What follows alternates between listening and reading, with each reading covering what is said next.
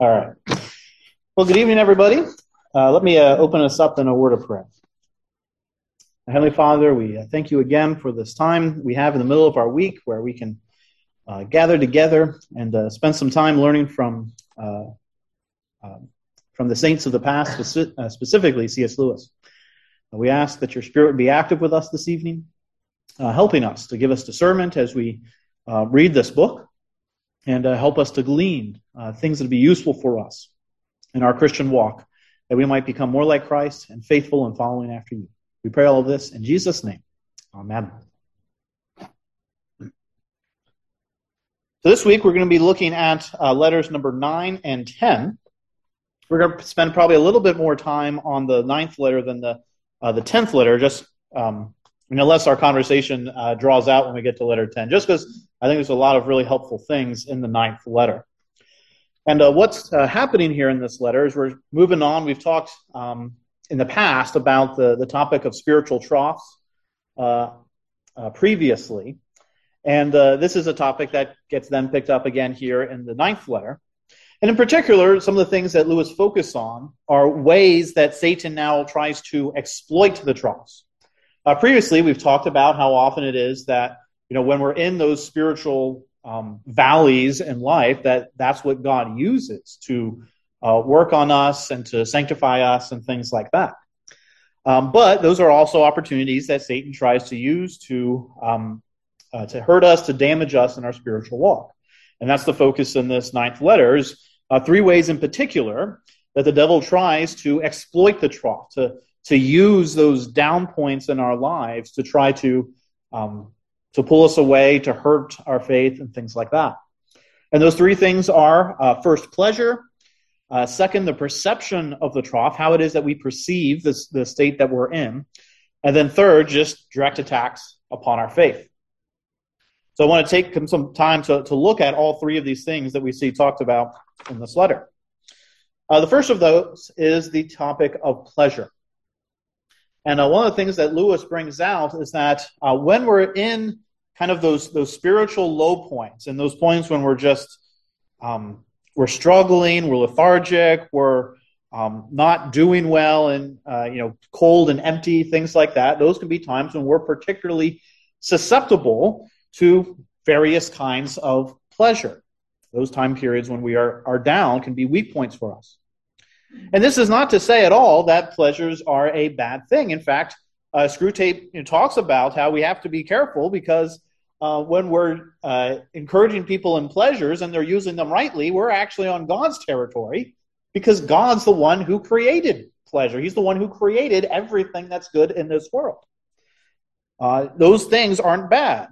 Uh, this past uh, Sunday in our evening service, uh, we were in Gospel of John, the wedding at Cana. There you have Jesus going to a wedding. He's partic- uh, participating in a feast and a celebration. His first miracle is the creation of wine, which is a good gift that God has given to make the heart of man glad.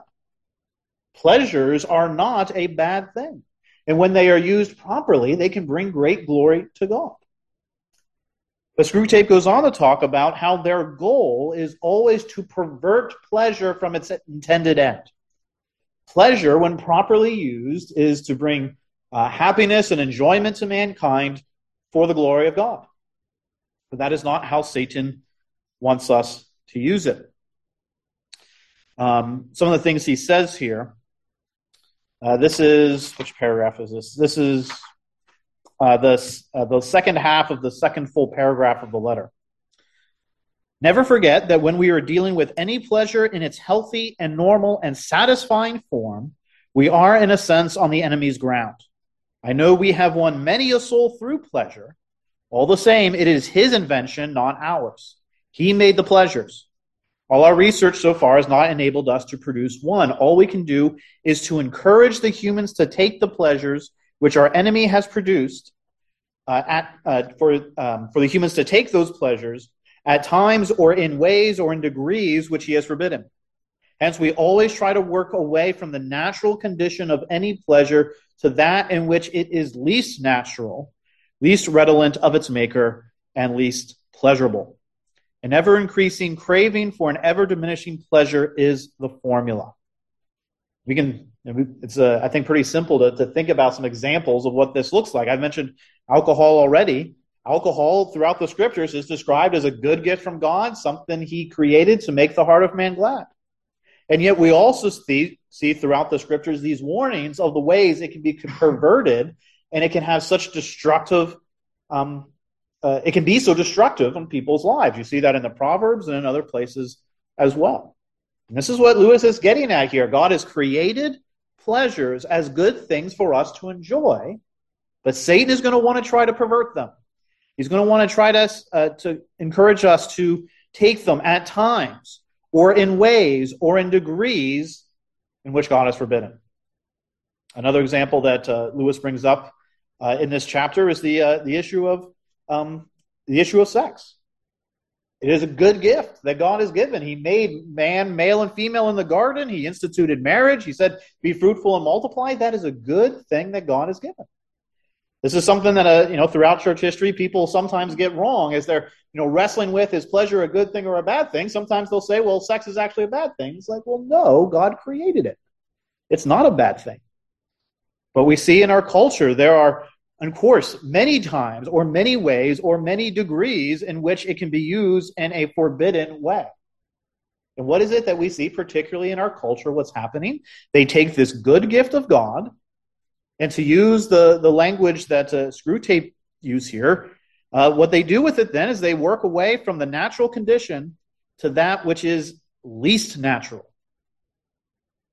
It's all over our culture. You take that good gift, you twist it into its least natural form, and get everyone hooked on that. And that's a destruction of this good gift in the end, and it's used for the destruction of many souls. And so, this is one of the, the first things that, um, uh, one of the ways that Satan tries to exploit troughs that we may be in, these low points, these valleys, to try to, to get us hooked on different pleasures. And one thing we need to, to be aware uh, or to think about is this we need to be wary that when we are in a trough, when we are in a valley, of attempting to numb ourselves when we are in that valley. When we're going through a dark period, when we're going through a low point, whether it's whether it has to do with physical things, whether it has to do with spiritual or emotional, there, there's all kinds of different troughs that we can go through. There can be a temptation to try to to find a way to cope or to, to numb the pain, to make it easier to, to get through it, and particularly to do it in a way that uh, not connected with God. Instead of focusing on God as the one to give us the strength to pull through, instead of focusing on the ways that God may be trying to teach us to become more like Him, to be sanctified through the hardship that we're going through, we seek ways to numb it. And one of the ways that happens is through pleasure. Not to say that pleasures are bad, but I mean, alcohol is a great example of this. There's nothing wrong with uh, enjoying a glass of wine with your friends on a social occasion. But when you start to use alcohol as a way to numb the pain of the whatever it is that you're going through, you're headed down a really bad path. But that's something we need to be wary of. Satan will try when we are in those low points to tempt us with pleasures as ways to, to cope with it, to make us feel better, to numb ourselves to the situation.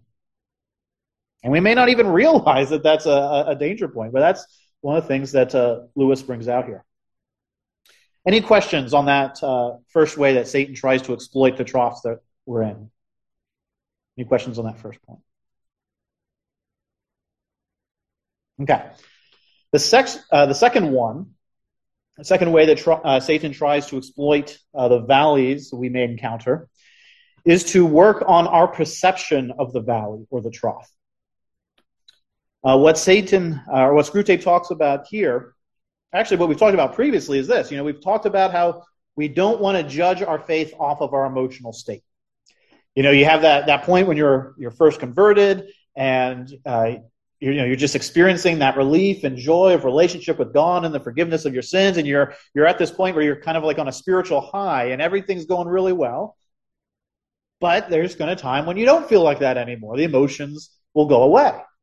And uh, we don't want to base our emotions based off of, or we don't want to, um, we don't want to judge our faith just off of how or whether or not we're having that emotional high or not. Well, you also have the, the flip side of that issue where um, you know you're having that spiritual high and you, you think that's going to last forever and then you then it doesn't and you're trying to figure out well what's going on. Well, the other issue could be well sometimes you're going to be in a low valley. You're going to be in a low point. And you can start to wonder, well maybe this is going to last forever. And you think, well, this is all that it's going to be. It's just going to be this down. It's just going to be this low. It's just going to be this you know this this coldness or emptiness that you're you're battling with and and struggling with and that could be a, a problem that many people face and i've i know a lot of people who've dealt with this i've dealt with this at times in my life and uh, Screwtape goes on to talk about two different types of people um, and how satan will try to tempt these two types of uh, uh, people as they struggle with this the first type of person is the person who despairs this is a person who uh, has a tendency to just uh, being overwhelmed and giving in and despairing of the situation that they're in. And he says if, uh, if your patient should happen to belong to it, to, to be the kind of person to despair, everything is easy. You have only got to keep him out of the way of experienced Christians, to direct his attention to the appropriate passages in Scripture, and then to set him to work on the desperate design of recovering his old feelings by sheer willpower. And the game is ours. Notice, first off, he says, keep him away from experienced Christians. Well, the reason for that is because if you've been a Christian for a long period of time, you've probably experienced the highs and the valleys and the highs and the valleys, and you know that there's cycles to the Christian life. It's not always the high points, but it's not always the valleys. But the, the you know the person who's struggling with this may not recognize that in the moment. Also, he wants uh, um, Screwtape wants the, the patient's attention to be directed to only the passages of Scripture that would make him feel bad about where he currently is. Specifically, you know, it would be passages that are talking about you know the high points that someone's experiencing, and and you know he's not experiencing those, and he starts to despair. And then what he does is uh, he um, he becomes convinced that he needs to desperately seek to recover those feelings that he used to have by sheer willpower. He needs to work at it. He needs to he needs to get it. He needs to, to manufacture that experience again. We know what's going to happen in the end. Well, there's only two things that are going to happen. Either one, he fully ends up despairing because he can't manufacture those emotions. Or secondly, he starts to construct something false because he's trying to manufacture emotions that maybe are good or maybe not in that situation. And he starts fooling himself into to something that's not quite correct. And so that's the one of the first types that Satan's going to try to affect a person's perception of the, the, the spiritual valley, uh, where they're down, they're low, and they, they despair of the situation they're in. They're desperately trying to crawl out, but they can't do it on their own. The second uh, type of person is the person that is hopeful. And the, uh, the way that Satan tempts this person, uh, this is how Screwtape describes it. If he is of the more hopeful type, your job is to make him acquiesce in the present low temperature of his spirit and gradually become content with it, persuading himself that it is not so low after all. In a week or two, you will be making him doubt whether the first days of his Christianity were not perhaps a little excessive. Talk to him about moderation in all things. If you can once get him to the point of thinking that religion is all very well up to a point, you can feel quite happy about his soul. A moderated religion is as good for us as no religion at all, and more amusing. So this person is a person who, um, as they're going through this this valley, this low point, instead of um, recognizing it as a low point that they're going to come out of eventually, they start to think that well, this isn't that bad. This is okay to be in this condition. To be in this condition spiritually, in particular, it can be a uh, is a problem. To be okay with just kind of having a, a lukewarmness or a um, kind of a coldness in their, their heart towards God, and they become and they end up becoming moderate in their their religion, never seeking to improve or to to grow. They just become content and, and stagnant at that uh, in the trough. And both these, these are, these are different ways of affecting our perception of the trough. Instead of uh, viewing the trough rightly as a low point that um, we need God's grace and that He will sustain us through to bring us out of it, it's something that Satan will try to he'll try to affect our perception on it. Whether towards despairing or whether towards a contentedness. Neither of those are a right response. Finally, in this letter, the, the third thing that Satan uh, tries to exploit in times when one's in the trough is that of a direct attack on the faith. Uh, if the person can be convinced that the trough is permanent, that's a, an important key, then the advice of Screwtape is this move, uh, move the person to thinking about uh, their religion as just kind of a phase that they're going through. Just start to directly attack them. You know, they, they, they had this experience. It was a good experience at first. Now that experience has worn off and they're in this low part now and they're, you know, they're not that interested in it. They're struggling with it. Move to just attack it so that they don't persevere, but just move them to start thinking about, well, I'm struggling. I'm not really interested. You know what? It was just a phase I went through. You know, people go through phases at times. You know, they're interested in this, they're interested in that. You know, he, he gives them the advice give them lots of modern biographies to read. The people in them are always emerging from phases, aren't they? They're always, you know, there's this idea they're always developing, they're always growing, going from one thing to the other, and uh, things like that. And of course, it's important to uh, don't let him realize that there's a logical disconnect between losing interest in something as opposed to then making the claim that something's not true. Just because you're not like you know, really gung ho about God at a particular mo- moment does not mean that God's not real or that Christianity is not true. It just might mean you're struggling for a moment. But Satan is very quick to, to try to, to use a, a low point to then push over the edge to, I don't believe in God at all then. But that was just, you know, just a phase people go through. They they get religion for a little bit, but then they realize that there's other things and you know things that are more important. This seems very similar to to something uh, some of you may be aware of. That you know you, have many people today who've uh, been in the church, been raised as evangelicals in particular, and then they they fall away or they move away and they deconstruct their faith. They kind of look at it as, you know, this is the way I was raised, this is the way I taught, but there's all these issues with it. And it seems as well, a lot of people go through low points. There's a kind of a, a crisis period that they go through, and then they just end up rejecting it. It seems very similar to what Lewis is describing here. They go through a spiritual trough or low point, and then Satan uses that to attack their faith, and they end up walking away. And of course, as Cal- Calvinists, we would recognize those who walk away from the faith were never true Christians to begin with. But that doesn't mean that Satan won't attempt to harm true Christians with this attack, and we need to be prepared to fight against it. And talking about this whole conversation about some of the, the attacks that Satan uses at us when we're at low points, I want to encourage us with, um, uh, with at least a little bit of a solution in terms of, well, how do we handle this? How do we handle low points in the Christian life?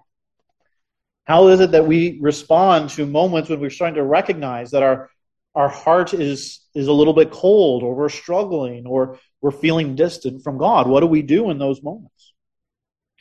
Uh, recently, um, in Richard Sibbes, we were uh, reading um, uh, the Bruised Reed, and he he talks about this that when one is struggling or going through kind of that that coldness, the way to be warm again is to go to the love of Jesus Christ to go to Jesus, to see the love of God for you in the work and person of Christ. And that's what will warm our heart again. When we're going through periods when we're struggling and weak, go to God. Look to God. See what God has done for you. See the love of Christ on display for you. It may take some time, but that is something that should warm our hearts when we're going through times of difficulty, of seeing God's love. But sometimes we go through periods that are extended. Sometimes there's a reason why we feel like the trough lasts forever, and that's because it lasts for a long period of time. You can see this in Psalm 88. But notice that the response in Psalm 88 is, and we've mentioned this before, the response of the psalmist is to cling to God. It's not to give up. It's not to seek pleasure as a numbing agent. It's not to just become satisfied that, oh, I'm just going to be an Eeyore for the rest of my life. It's not to give up and abandon the faith. It's to cling and hold on to God, to continue to persevere in the faith, to hold on to the God of my salvation, is the first verse of the psalm talks about. When we go through low points and troughs and times of trial and difficulty, those are opportunities for us to recognize how much we need our God, to cling to Him, to hold on to Him, to seek His aid and help. And even when it seems that He doesn't answer for a time, He has promised Himself faithful and sure to be with us, to finish the good work He's begun, and to help us to persevere to the end. And so when these attacks come, we don't fall into them. We don't give into them, but we cling and we hold on to God, our Savior, Jesus Christ. God will pull us through. Before we uh, switch over to looking at uh, the 10th letter, are there any questions or comments about anything we've talked about so far?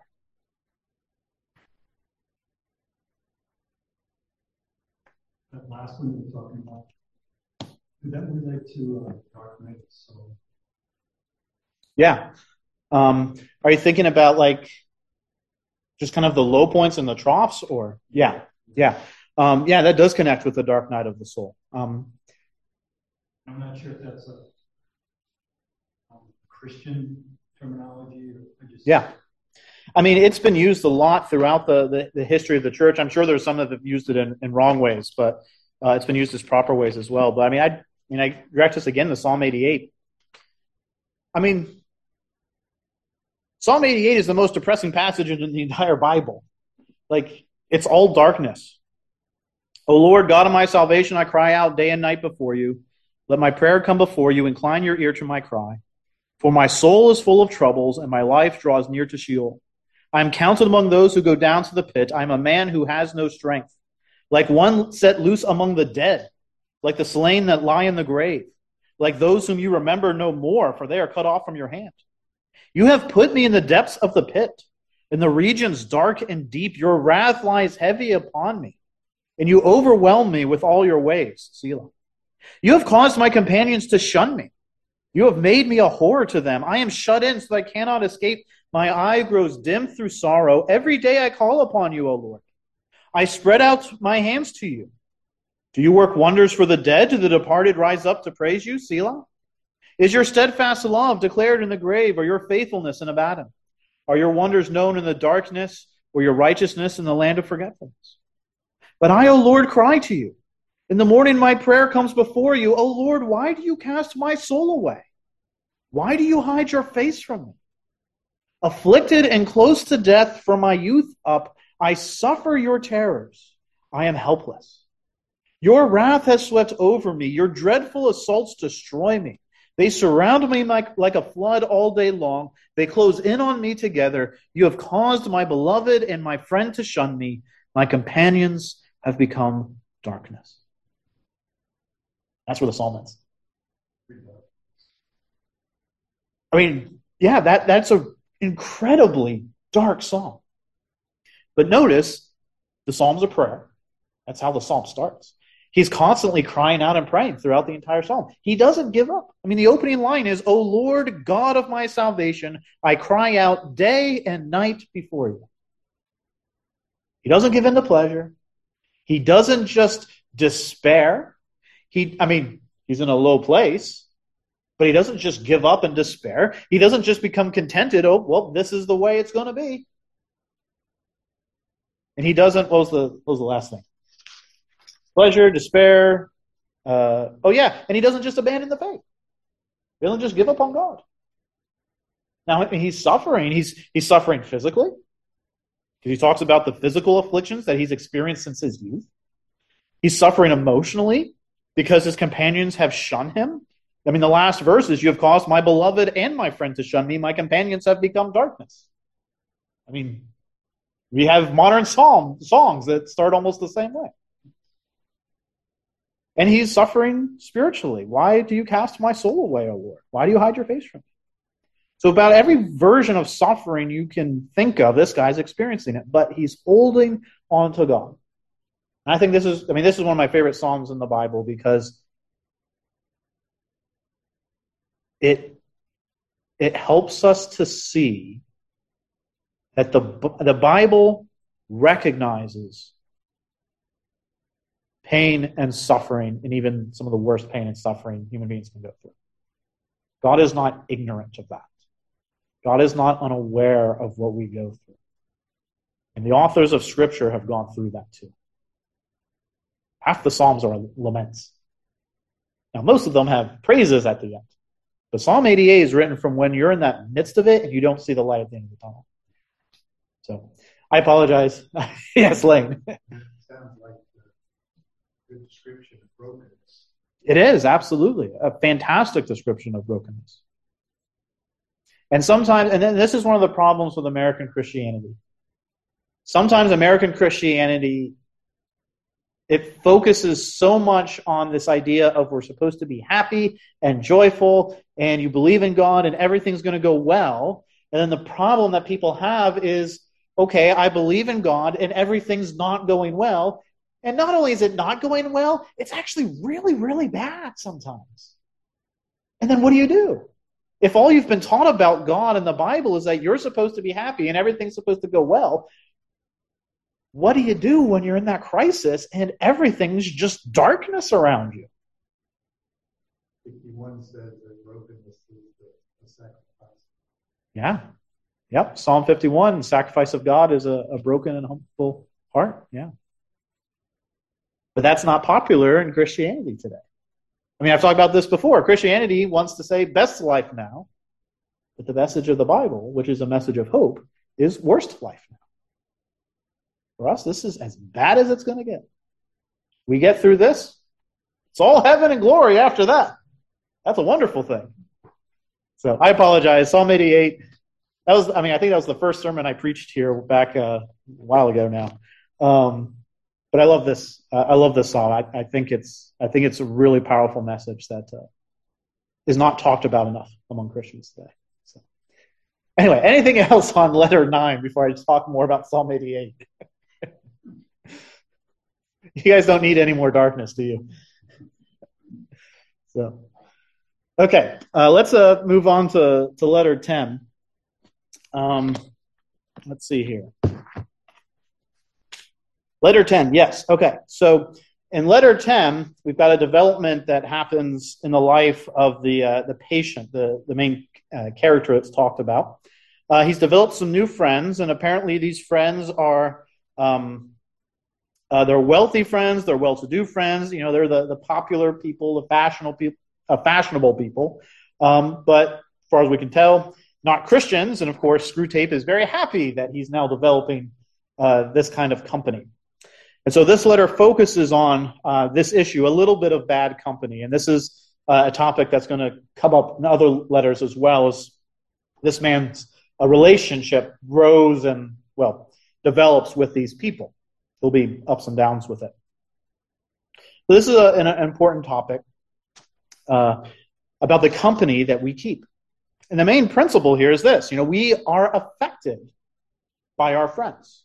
We are affected by the company we keep, and that can be a good effect or it can be a bad effect.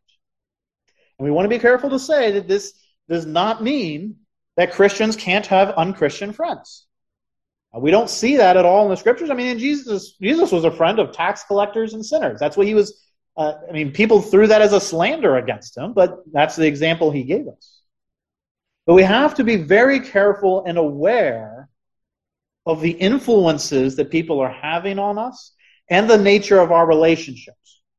So, for example, if you're uh, if you have a relationship with someone who's not of Christian character, and the relationship especially is a dynamic where uh, you're trying to fit in with them, or you're trying to impress them, or you want them to like you, they're going to have a much stronger negative influence on you than you're going to have on them. And of course, the excuse everyone makes is, well, you know, I want to be a good influence. You can have relationships where you can be a good influence, but not if you are constantly worried about what they're thinking and whether or not they're going to like you. And in the letter, he talks about some of the compromises that are um, going to happen. He will be silent when he ought to speak, and laugh when he ought to be silent. He will assume at first only by his manner, but presently by his words, all sorts of cynical and skeptical attitudes which are not really his.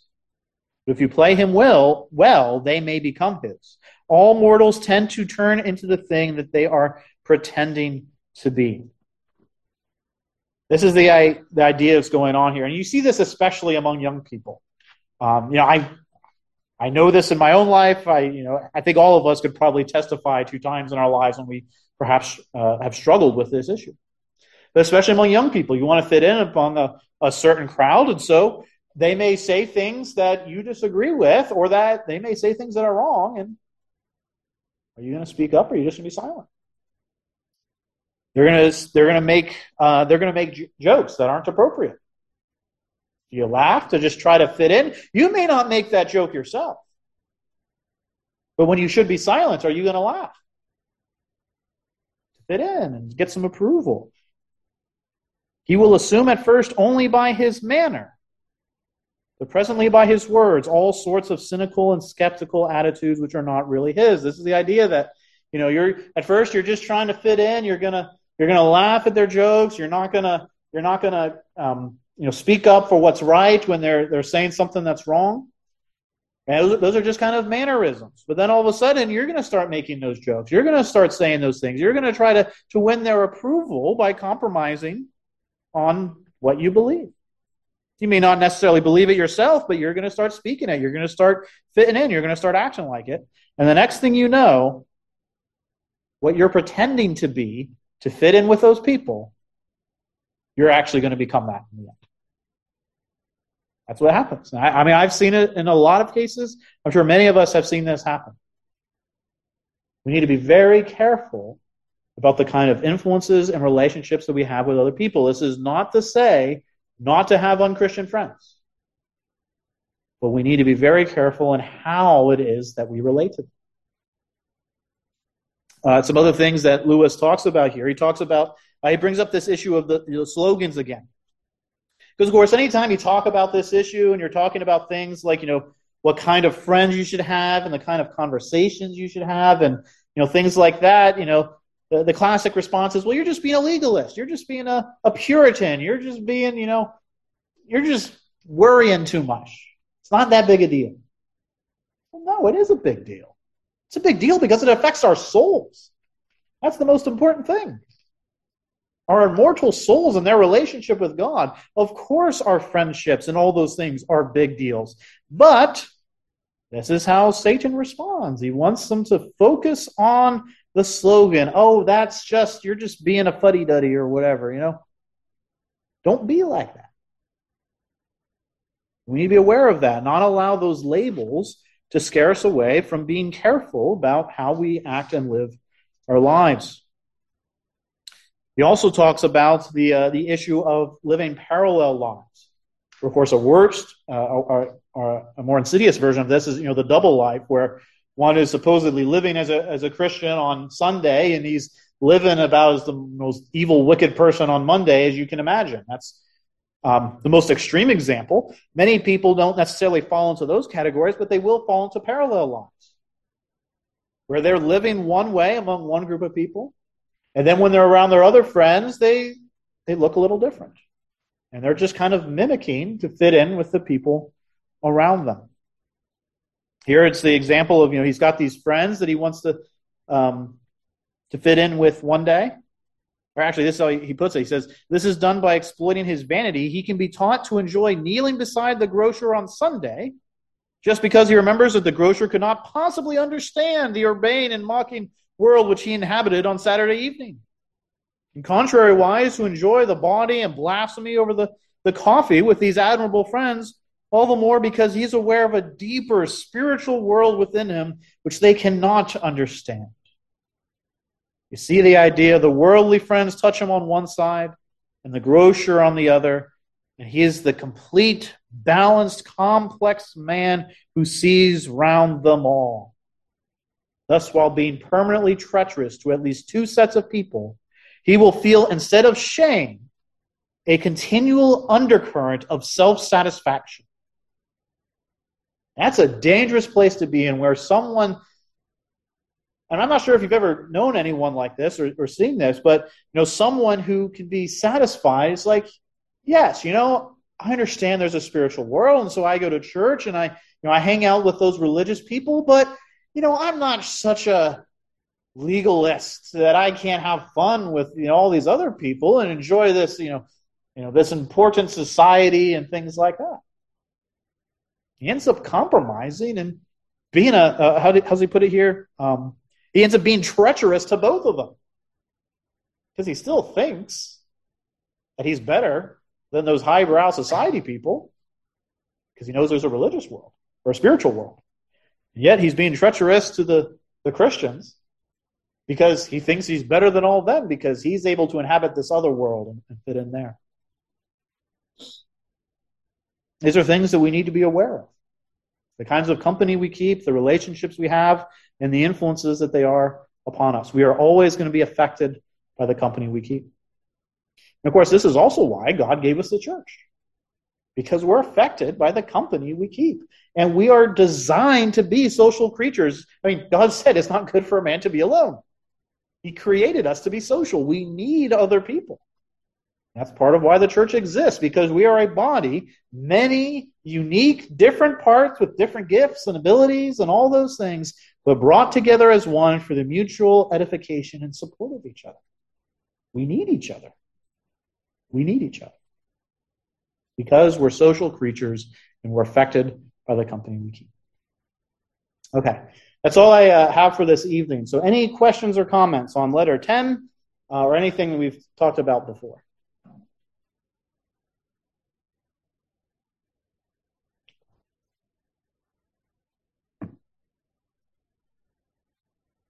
Everybody's quiet tonight. That's okay. All right. No. Say again? What about Psalm 88? what about Psalm 88? You know, be here another half hour. I've got a whole sermon on it. uh, all right. Let's um, let me close this in prayer. Uh,